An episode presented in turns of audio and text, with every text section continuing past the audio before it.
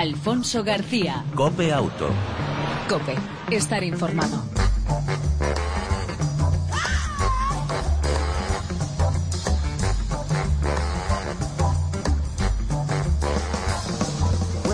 Hola, ¿qué tal? ¿Cómo estás? Bienvenido una semana más a este tiempo, tu tiempo de radio dedicado al mundo del motor que lleva por nombre, ya lo sabes, Cope Auto. Como cada semana te ofrecemos información, opinión, actualidad y entretenimiento sobre el mundo de las dos y de las eh, cuatro ruedas. De nuevo, nuestro copiloto de lujo, Jesús Hernández, al volante, Alfonso García. Te parece, arrancamos.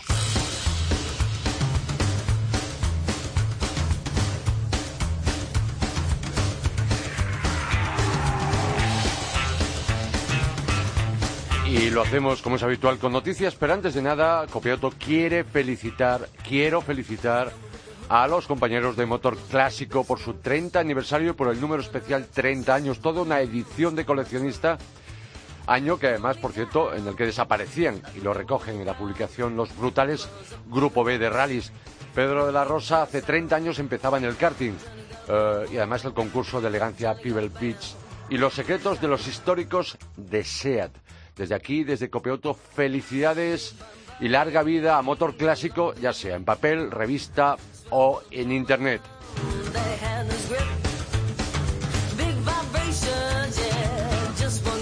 Y si eres rico como nuestro compañero técnico, pues, eh, y si tienes un coche de lujo como él también, un Bentley, pues tienes, eh, no tienes realmente necesidad de ir a repostar. Si además vives en California, pues porque una empresa se encarga de eh, repostar perdón, el depósito de tu Bentley.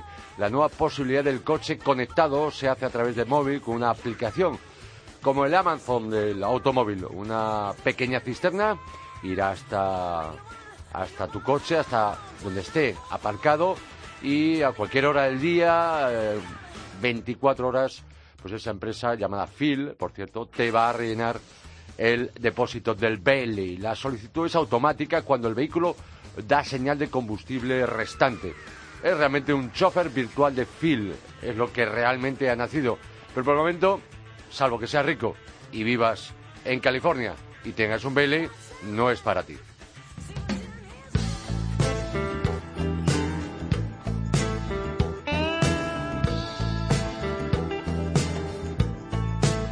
Antes de pasar página y eh, entrar en materia, en concreto, hoy para hablar de dos ruedas y de la seguridad. Los coches más vendidos en septiembre. ¿Cuáles son? Pues eh, además sin plan Vive y sin plan Movea, el de eléctricos e híbridos, las ventas han crecido un 11,5% del global. Pero cuidado, en cuanto al particular eh, se ha frenado tan solo un 9%. Menos mal que el Rentacar ha tirado un 60% más de ventas de automóviles que en el, mismo, periodo del año pasado. Las empresas también un 17%. Y si quieres saber cuáles han sido los modelos más vendidos el pasado mes de septiembre han sido el Renault Clio, segunda posición para Volkswagen Polo, tercero Seat León, cuarto Nissan Qashqai, todo un incombustible, por así decirlo, no me salía la palabra, y eso que hay más de 40 competidores del Qashqai, pero fíjate, cuarta puesto en ventas eh, por modelos el pasado mes de septiembre. Por delante, en la quinta posición para Volkswagen Golf. La marca más vendida, curioso, somos un país realmente muy curioso. Volkswagen, en septiembre, y líder además en lo que va de año. Los nueve primeros meses del año eh, siguen liderados como la marca más vendida en nuestro país, la marca alemana Volkswagen. Después del gran varapalo del año pasado, parece que algunos se han olvidado.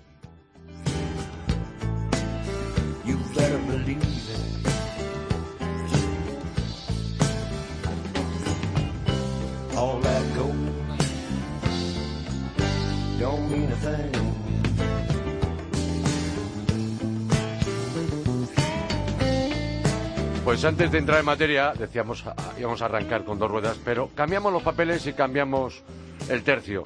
Entremos en la autonovedad de la semana, el Hyundai Ioniq. Eh, hemos podido probar el nuevo híbrido de Hyundai en Europa, que combina una mecánica 1006 gasolina inyección directa con otro eléctrico con cambio de doble embrague, como tiene que ser, con dos modos, Sport y Eco, y seis marchas, un cambio, repito, de doble embrague llamado por parte de la marca coreana DCT. 141 caballos de potencia combinado, obviamente, 105 más 44 del eléctrico. A diferencia de otro híbrido, este no cuenta con modo EV, el eléctrico, muy útil en ciudad. Lo deja todo al sistema, que es quien decide aprovechar la energía. Eh, eso sí, siempre arranca en eléctrico, algo realmente ideal para ciudad. La parrilla delantera de este Ionic es eh, móvil y solo se acciona para refrigerar el motor de combustión. Eh, tiene las medidas de un Prius con capacidad para cuatro personas y un maletero aceptable para ser un híbrido. Atrás, altura justa para, los ocupantes, donde brilles en confort y en equipamiento, elementos de seguridad, de, ayuda al, conductor, además de una muy buena respuesta con baja sonoridad y suavidad de marcha. Igualmente, el precio del Hyundai Ioniq es realmente atractivo y ajustado desde 23.900 euros. Si a eso le suman los 3.000 euros de descuento de lanzamiento, se queda en 20.900. Cinco años, ocho años de mm, garantía para baterías o 200.000 kilómetros. Sí, sí, además es más barato que el Prius de Toyota. En marcha, decir que este nuevo Ioniq tiene un buen comportamiento y una muy buena estabilidad, buena respuesta, menor ruido eh, que con el cambio de variador, buenas suspensiones, un consumo medio homologado de 3,4 litros. En la prueba hemos hecho un consumo aproximadamente medio de 5 litros de gasolina a los 100 kilómetros recorridos. Más adelante, el próximo año, en noviembre, llegarán las versiones eléctricas con 280 kilómetros de autonomía. Y también, para primavera del 2017, el Ionic híbrido y enchufable.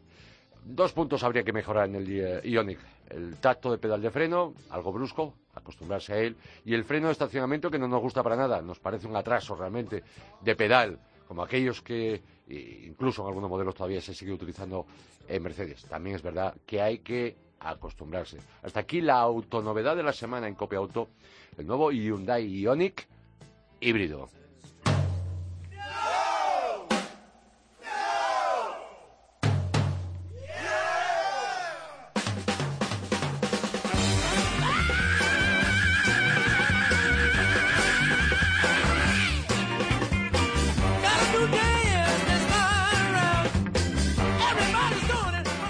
Motos vuelven a estar de actualidad por dos motivos. Uno, el nuevo incremento de la siniestralidad y que además el Ayuntamiento de la capital de España rechaza reunirse con las asociaciones de motoristas. Parece que a muchos eso de la moto, eso de las dos ruedas, que es una grandísima solución para el tráfico en nuestras ciudades, con las grandes ciudades, pues parece que no les gusta.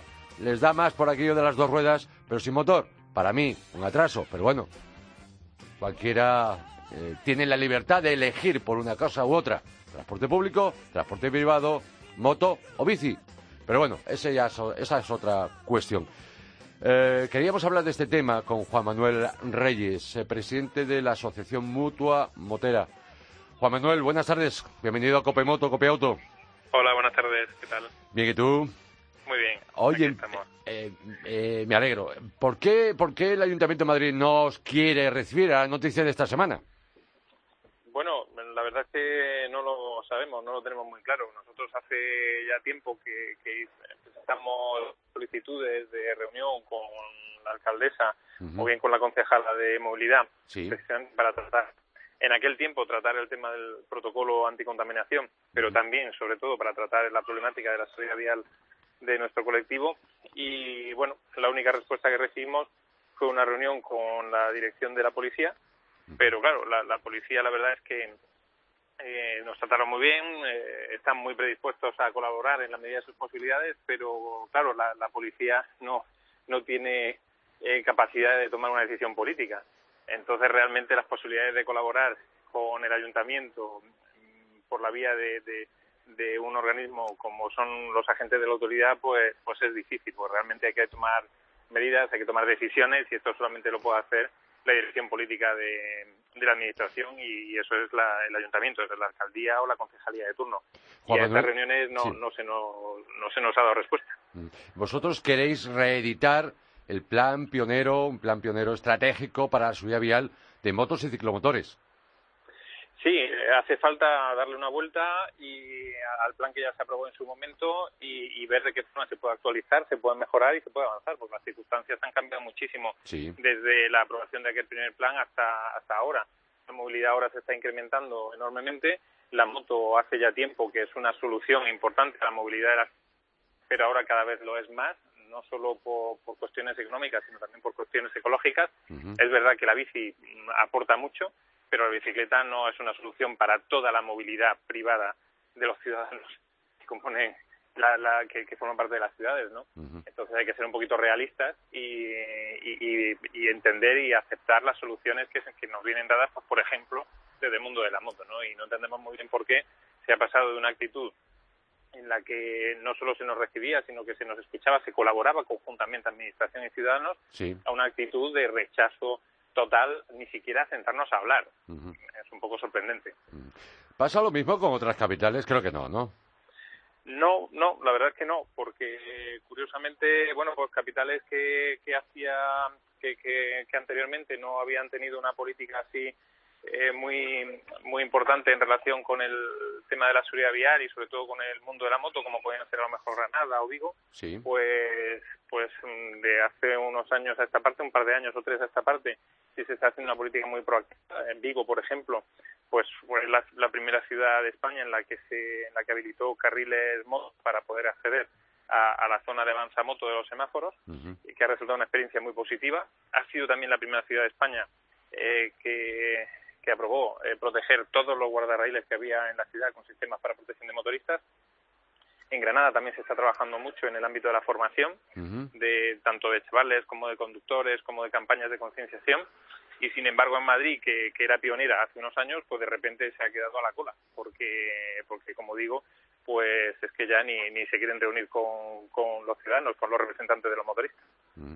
Juan Manuel, eh, otra de las cuestiones que en su momento apuntábamos, ya lo hablamos aquí, tuvimos oportunidad de contrastarlo contigo, era eh, la cuestión de la utilización, que a mí me parece una alternativa fantástica para moverse por las grandes ciudades como son las scooters. Y con esa opción, que es verdad que a mucha gente en su día no le gustó, esa posibilidad de que los conductores con el carné, eh, ese carné que tenemos todos, nos permite manejar, conducir, utilizar una scooter de 125, pero sí es verdad que la experiencia hace que la falta de práctica eh, suponga un riesgo y, por ese motivo te pediría como presidente de la Asociación Mutua Motera, que además tenéis eh, por costumbre dar curso de conducción, ¿qué recomendaciones podías dar a los conductores o futuros conductores, a esos novatos que en un momento dado están pensando, como solución me voy a comprar para moverme en ciudad una scooter de 125.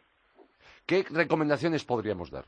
Pues sobre todo formarse, porque el, problema es que eh, cuando se aprobó la, autorización para conducir una moto de 125 con el carnet de coche y tres años de antigüedad, no se tuvo en cuenta que eh, el hecho de que uno tenga experiencia en la conducción y tenga y conozca la normativa de tráfico no quiere decir que sepa conducir una moto. Tú puedes tener experiencia en conducir un coche, pero no tener ni idea de cómo conducir una moto.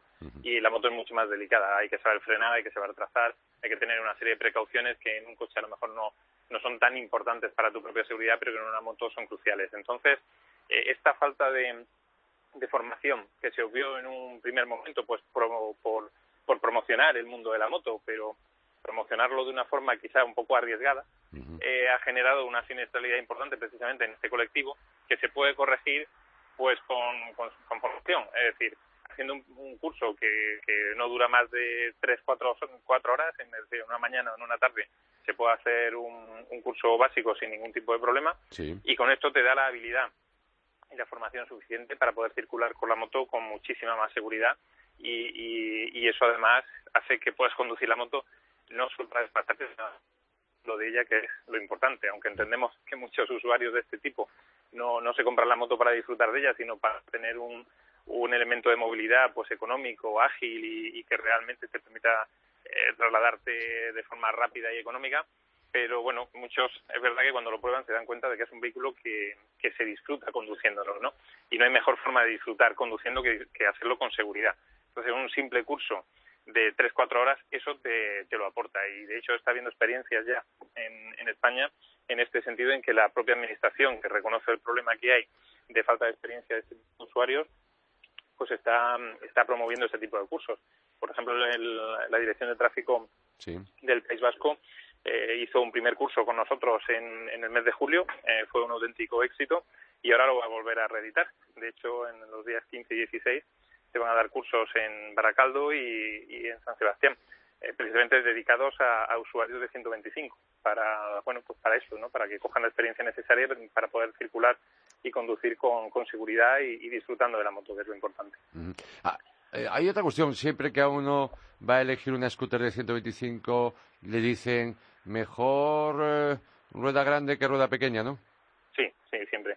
Rueda cuanto más diámetro tenga, eh, más estabilidad aporta la moto. Uh -huh. O sea, la típica rueda pequeñita de los, los scooters, de los ciclomotores tipo scooter de siempre, eh, bueno, pues puedes circular con ella, lógicamente, si tienes estabilidad mejor, pero no es una rueda que te aporte la estabilidad necesaria o la estabilidad adecuada para disfrutar sin problemas con la moto. O sea que la, si, se, si se va a comprar uno un, un scooter o una moto, sea del tipo que sea, uh -huh. la rueda, si es posible, pues grande, 15 pulgadas, es lo suyo.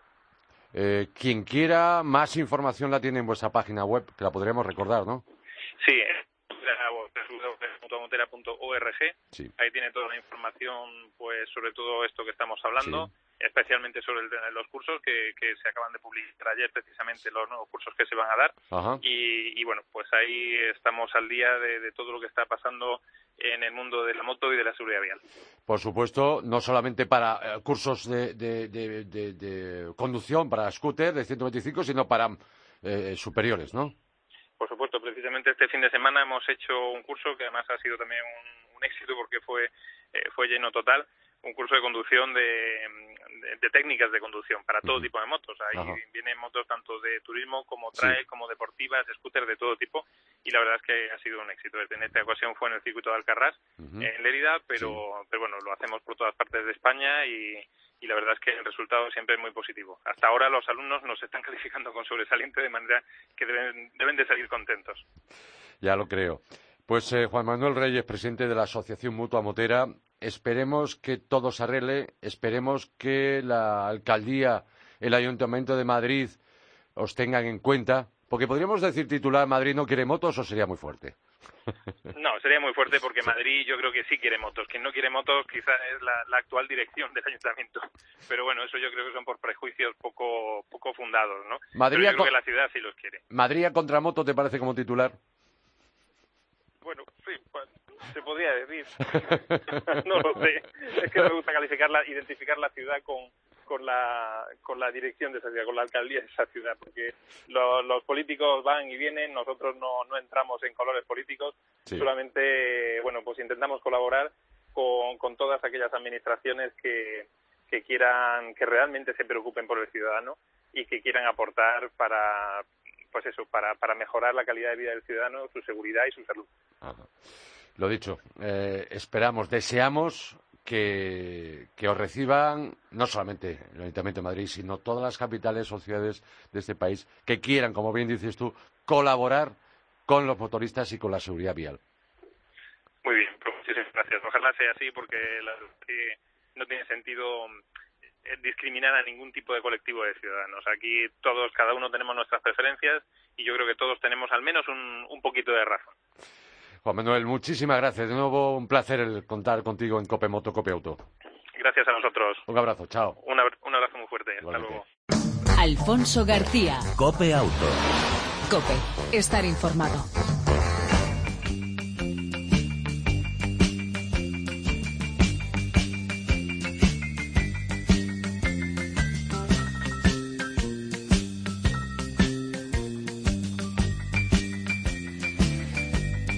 Oyente de Copiauto, ¿te imaginas cruzar España con un coche, con un automóvil de más de 25 años y hacerlo solo y exclusivamente por caminos de tierra, fuera del asfalto?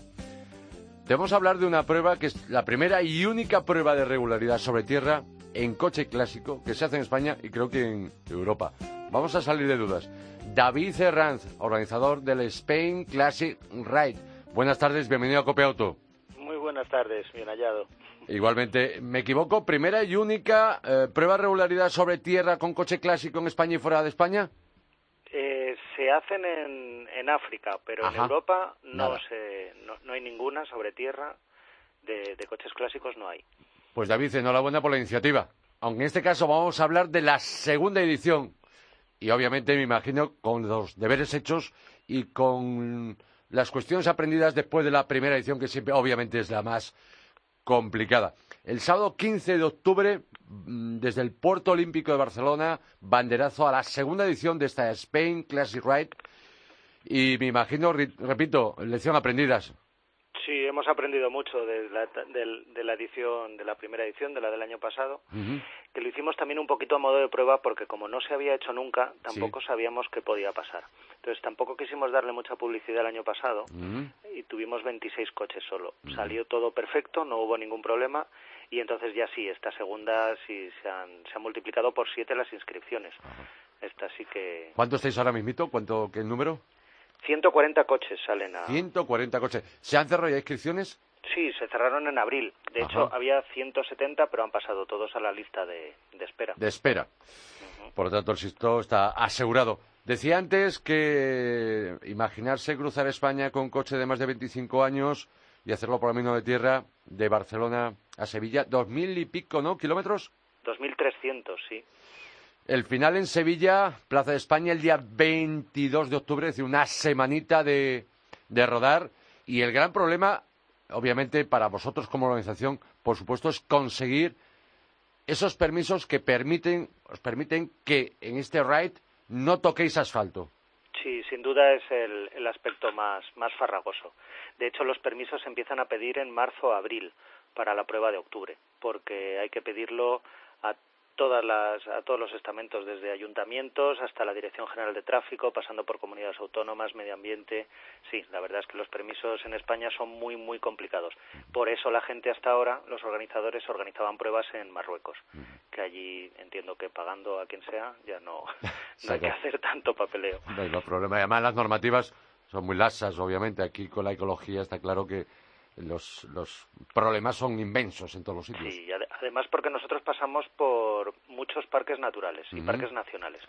Porque lo que ofrecemos también, no solo al participante español, Sí. sino al extranjero, es poder visitar España de una manera diferente, que no sea playa y fiesta, que pueda haber sitios muy recónditos, Sí. con una fauna espectacular y sitios, ya, ya digo, como los españoles, yo estoy pasando por sitios que no me imaginaba nunca que existieran en España. Unos desiertos, unos bosques, unas montañas, impresionante.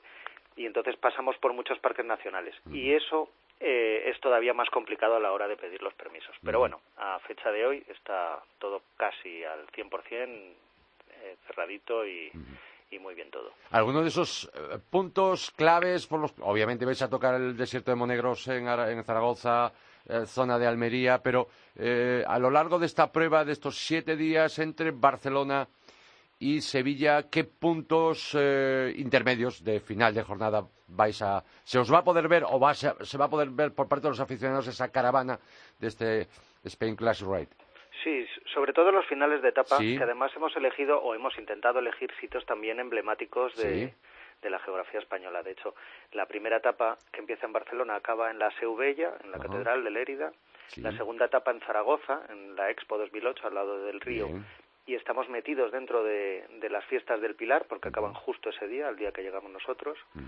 Al día siguiente llegamos a Guadalajara, el día 18 a Madrid, a la Plaza de Toros de las Ventas, también un sitio muy bonito. Ya lo creo. Después llegamos a Linares, la etapa siguiente, la siguiente a Almería capital, la siguiente a la playa de la Herradura, que por cierto, Preciosa, la Sí, Preciosa, maravillosa. sí. Y ya la última en la Plaza España de Sevilla, en el Parque María Luisa, también un sitio espectacular. Emblemático, emblemático. Hablamos, eh, para quien se quiera hacer una idea, esto no es una carrera, es una prueba de regularidad, es acabar, ¿no? Sí, Acabar que es complicado con esos coches. porque- Obviamente. porque los hay que tienen 25 años justitos, pero los hay que tienen casi 50. Ajá. Y claro, pegando botes, y si llueve barro, y si no polvo, de los coches sí sufren. Ojo, sufren tanto los coches como los participantes, porque al final las etapas son largas, se sale cuando amanece, cuando sale el sol, y acabamos cuando se pone el sol.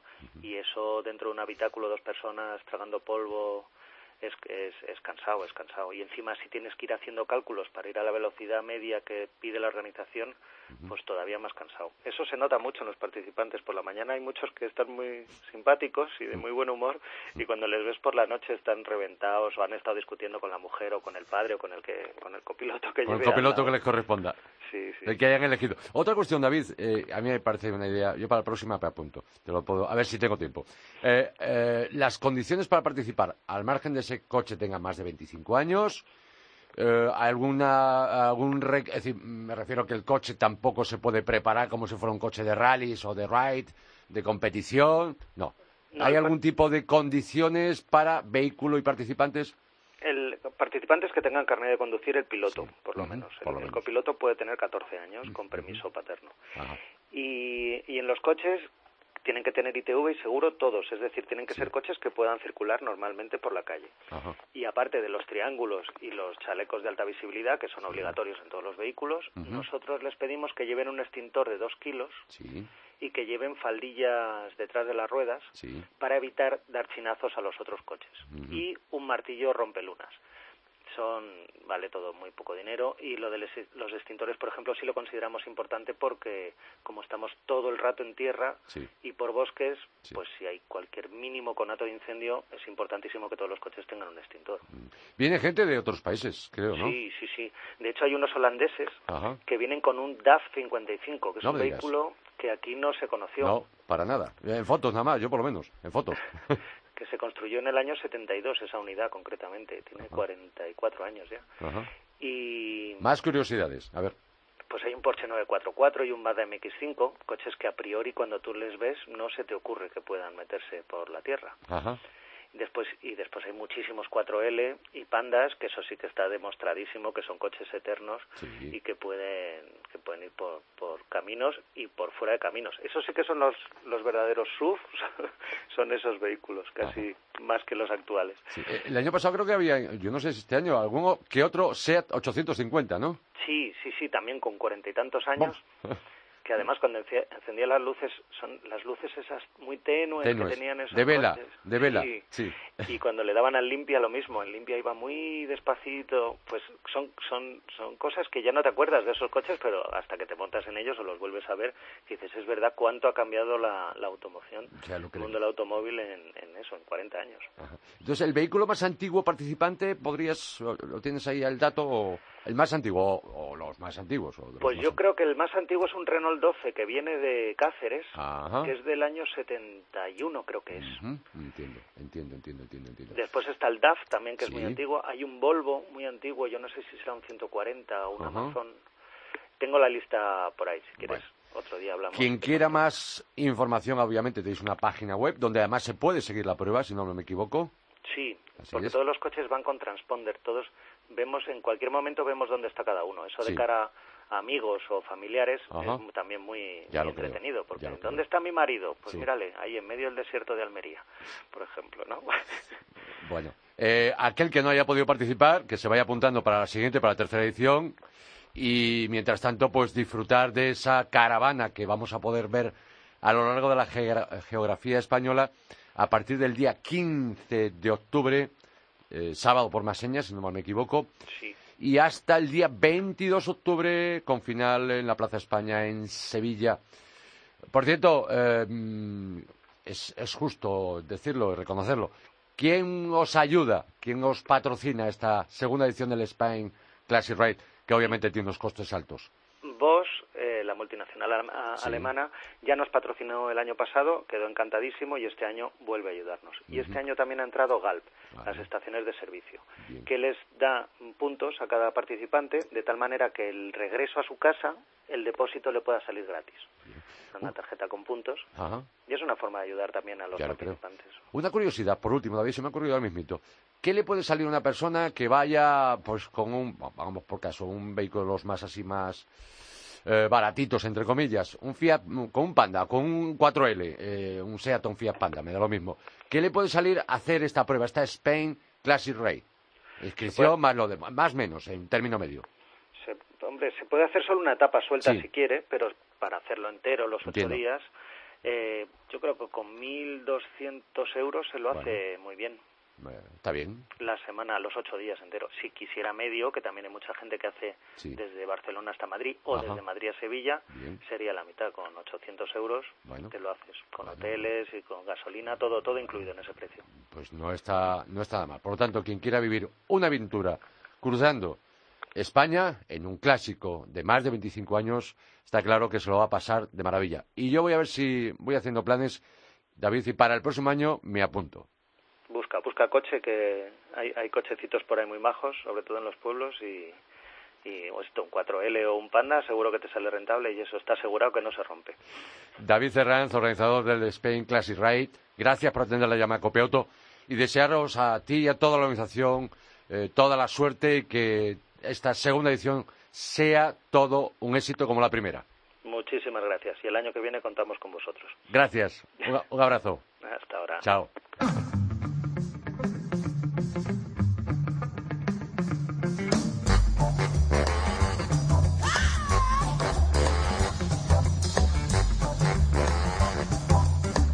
Hasta aquí llegó esta edición semanal dedicada al mundo del motor que lleva por nombre Copia Auto. En el control técnico, como siempre, todo un lujo.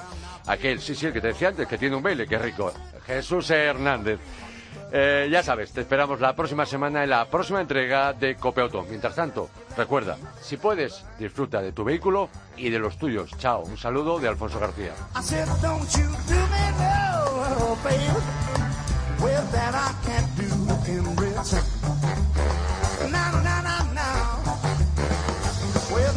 save your good intentions for somebody you can trust.